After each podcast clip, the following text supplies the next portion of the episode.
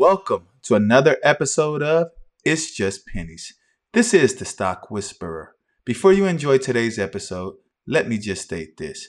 I am not a financial advisor, so if you're looking for financial advice, please seek an investment professional. The episode that you're about to hear is strictly for educational and informational purposes only. Hello, O T C'ers. How's everyone doing? Is it me? Or does the news of Webull aligned O T C trades feel exciting? I feel this way because Webull does things that change the game. I think they were one of the first who did like the no commissions, and then, you know, Robin Hood came, and then all the other brokers follow suit. Then Webull have like all these supportive scanners and things like that. And no, I don't work for Webull. I don't get anything from Webull or anything like that. So don't think, you know, this is like a promotion. But when I heard that Webull was going to start allowing O T C trades, I got excited. That's a fresh new group of people looking. From my understanding, it's going to be commission free. And we know how Webull people like to push low floats. And O T C has some good quality ones. So I'm definitely, definitely excited. You know, Webull was one that allowed the early hours trading. Heck, I think they, for big board, they might allow you to start at like four a.m. Eastern. It's very early. So it'd be interesting if they allow the O T C to be traded that early as well. Uh, along with that, I just feel like people will start putting money into Webull, even if it's not a lot. Similar to how they did when the bull markets was going on and people were uh, using Webull to buy small caps and small cap penny stocks. Definitely, definitely interested in seeing how many new investors will be attracted to the O T C. Given the threat of recession, the threat of inflation, people want to invest very little or trade very little to try to get a lot. And what better way to do that than the O T C? In my personal, humble opinion. And we're not talking like a few thousand people. You're looking at potentially millions and millions of people now can have their eyes on buying and selling O T C stocks. From my understanding, the last update that I heard, uh, Webull is rolling out or have rolled out their beta site. So it's in testing, but I wasn't, I haven't been able to find when actually they're ready to go live. I think right now they're just getting the, you know, the systems and, uh, what is it, schematics down prior to going live. Me personally, I feel like this, again, like I said, it gives more access to to people who are looking for small companies, are looking for high risk, high reward with little, with having to put a lot of money in the stocks. So it'll be interesting to see how it, how it go. Also, I feel like it's going to put pressure on your E-Trades, your T D Ameritrade, who charge five, seven dollars or three dollars per O T C trade. If Webull don't start charging any, they won't feel the impact until people personally start pulling money out and putting it over in Webull and telling them why. Hey, you, you're, you're charging commission on trades. And then we have, given how big the crypto crash is happening, or it's not even, me personally, I don't think it's a crash. I think it's a correction. If you look at the history of it, like Bitcoin, it has this large drop and then it meets new highs. Then it has another large drop, then it meets new highs. So it'd be interesting to see over time if that trend continues. But I do think as the drop occurs, more money will also come into the O T C, like old times. I feel like we need to be careful. Those who, who are starting right now, heck, any, everybody need to be careful. But I feel like right now, people are dying to see a runner that it may leave them susceptible to pumps and dumps. But I also feel like companies who have something quality, a low float, will see newer highs sooner than later. So I look forward to like the small cap penny stocks and as well as the O T C pennies getting hot, especially as the big board continues to drop. Last weekend, or about two weeks, I C O A, M J W L, and A A P T all received like the skulls, the C E after hours. No immediate explanation was given by the O T C markets. And all three companies have came out and spoke against why they received it and have indicated they have hired lawyers and are working due diligently to get it removed, which is a beautiful sight because sometimes companies don't say anything at all and go into hiding. But it got me thinking, it got my, my blood bubbling, like not because one, the companies that receive the C E have legit businesses going on. But it got me wondering about the O T C. Like, why hasn't anybody ever sued now? Like, who governs the O T C? How are they able to make decisions like halting a stock on private information that's never made to the public? Because I know, like, on Big Board, if they see something, they announce it on a press release. Why isn't the O T C doing that? Why aren't they giving shareholders an opportunity to pull out their money or take a loss versus losing it all? I don't understand how a company, how they're doing this with no governance and been getting away with it for who knows how long. Now, I hear that saying, oh, it's it's already risky. But think about it. Most people invest money on public information. But the O T C markets behind the scenes could be investigating, right? Let's just say they're investigating something and make a decision to halt the stock and never make it public till after they have done that, thus screwing shareholders. So is it really in the best interest of the shareholders that they could make decisions privately that affects people publicly? Why not announce the information? Like, how don't, how do we not know that they're not doing this because they're not getting a cut of something? Who knows? But who governs them? Like, what are the checks and balances that says, hold on, how can you give this company a C E, halt this company, suspend it, but you never make the investors aware that this company is even in ready to be in that potential situation? Seems like a very messed up uh, way of running a business. But I guess until you get sued, you don't have to have checks and balances. And it's not like we can trust them, in my personal opinion. Let's think about it. How often do they screw up people when the filings come in and they decide to enforce the S E C rules and regulations? One day the company's on the expert market, next day they're pink current. And, it, and they was put on ex, expert market and done in there. Like, I don't know if they're understaffed or what, but it just seems like until uh, people target them and go after them, they're going to continue doing this. And it's not like they can say they have it in the best interest of the shareholders because they don't make any of the information available to the shareholders until afterwards, which makes absolutely no sense.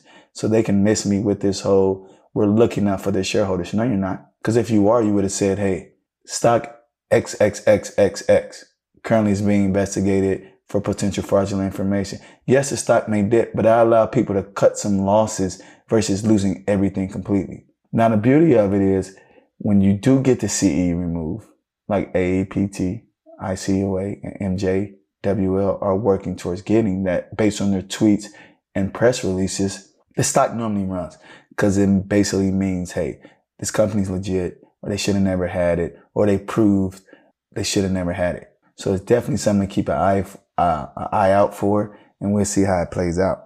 It just sucks that I know people that have lost hundreds of thousands or millions of dollars because of the O T C putting C Es on stocks, but never making that information made public. It's like, I hope, hopefully they're not that evil where they get a rouse of screwing investors over. So only time to tell uh, um, if there will ever be true checks and balances or if they ever get sued. But it just seems like it's pretty messed up uh, the way they go about doing the business. Guess it's the gift and the curse of it. Moving on, let's go ahead and review some tickers. Monday, S S O F was about twenty-one percent. It was a bottom bounce, low float. Uh, I think people are really expecting to hear an update on the merger. Tuesday, we had a few movers. G H M P moved two hundred seventeen percent. Company completed a merger, and it moved very well. MONI, M O N I. Moved about twenty-three point seven percent. And with that one, company, uh, and it makes sense. C E O steps down on Friday, I believe. So the company cannot have access to updating the filings. People panic. They sell, oh, they're going to be late on the filings. Monday comes around, new C E O's announced, temporarily uh, announced as an interim, thus giving the company access to update their filings. Company updates their filings, stocks move. And the market bounced on it. So hopefully uh, it was one that it, you were not a victim of panic selling. S F O R moved nineteen point five percent as the company announced major announcements on June fourteenth. So with their share structure, it'll be interesting to see if we see continued volume moving uh, this stock and the price moving up. On Wednesday, P A C V, former runner, moved two hundred twenty-seven percent as their filings indicated they had a strong sales increase. A B C E moved sixteen percent. Um, it's just a low flow play that was bouncing. Low flows are the thing in the O T C this year. I'm telling you. C M G R moved fifty-six point five seven percent as the company announced uh, more partners that they have. On Thursday, E G O C moved seventeen point six five percent as they updated their officers. I T O X moved twenty percent as the company put out a tweet that, uh, I'm going to read the tweet. It says, having the right partners is essential to go from a, um, to, to go from a startup to success. Mm. Hint, hint. A B C E moved another eighty percent. So that's the second day that it moved, had a nice movement, and it was just another second day continuation. I didn't see anything that truly, truly stood out with A B C E as far as a catalyst. On Friday, rounding off the week, S Y S X moved twenty-nine point one seven percent. Looks like it was a char um, chart play. Uh, I think based on the volume, how it's moving, the chart play suggests that uh, it should have a strong move this week. So we'll see. Z M R K moved forty-one point six seven percent. As um, with that one, honestly, it just looked like a bottom play. It's a low float. People are speculating news to come, and it has some decent volume.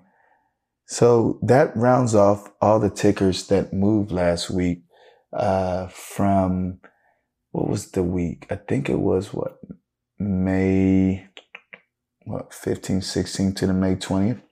So as you can see though, most of the tickers I mentioned all have low floats. Here's the catch. If you find a ticker with a low float that has a strong catalyst, that might be that one ticker that you've been looking for to move massive. Please keep that in mind. So now we're at the episode where I like to give out a ticker of the day. But with this one, with all the chaos and everything, I'm going to be honest. I'm personally just looking at MONI. I mentioned it before. They have a June first deadline on their app. And then they've hinted out, hinted at releasing more and more about, uh, I think, partnerships or people they're working with after their app goes live. So I don't really have a ticker of the day. I just want to share why I don't have one, and because I'm really just looking at as far as accumulating more shares of MONI.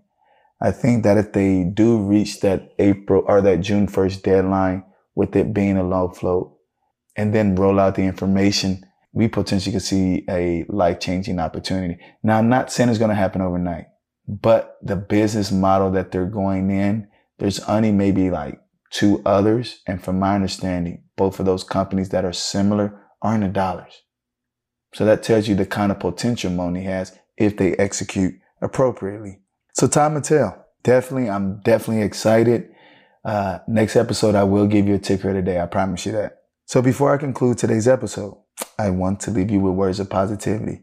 I had so many quotes going through my head that I read, that I just came up with, but given the nature of the climate we live in today, people may be put in situations where they may get taken advantage of. You know, every time I hear a recession, right? I think it happened in two thousand eight. People get desperate. People who feel like they have people they can trust walk away. So the quote is really just for you to be protective and aware and be conscious, because think about it. Most people just want to be in the result and not in the process. However, it's in the process where you really realize who deserves to be in the results. You can't take everybody with you. Everyone isn't there for you. A lot of people want to meet you at the finish line, but they don't want to run the race. Make sure, given today's climate, when it comes to trading, you're with people who are willing to run the race. You're with people who are willing to trade, willing to learn, you know, regardless if you lose or you win, who are willing to go through the process with you. Surround yourself with people like that. Please keep that in mind. I am behind on emails. So I've received them. A lot of things personally has been going on. I've just been trying to catch up and find solid balance with everything while keeping some sanity in life. So I'm going to respond to the email. So if you sent me an email, don't feel like I didn't respond or I'm ignoring it or it went to my junk folder. It did not do any of those. We'll get to it. I promise you that. Uh, this concludes today's episode. As always, if you can, please rate. Write a review if the platform you're listening to allows you to do so. If you have any questions or topic requests, or you would like to be a guest on the podcast, please email me at penny stock whisperer at gmail dot com. Again, that's penny stock whisperer at gmail dot com. Other than that, have a good day and see you later.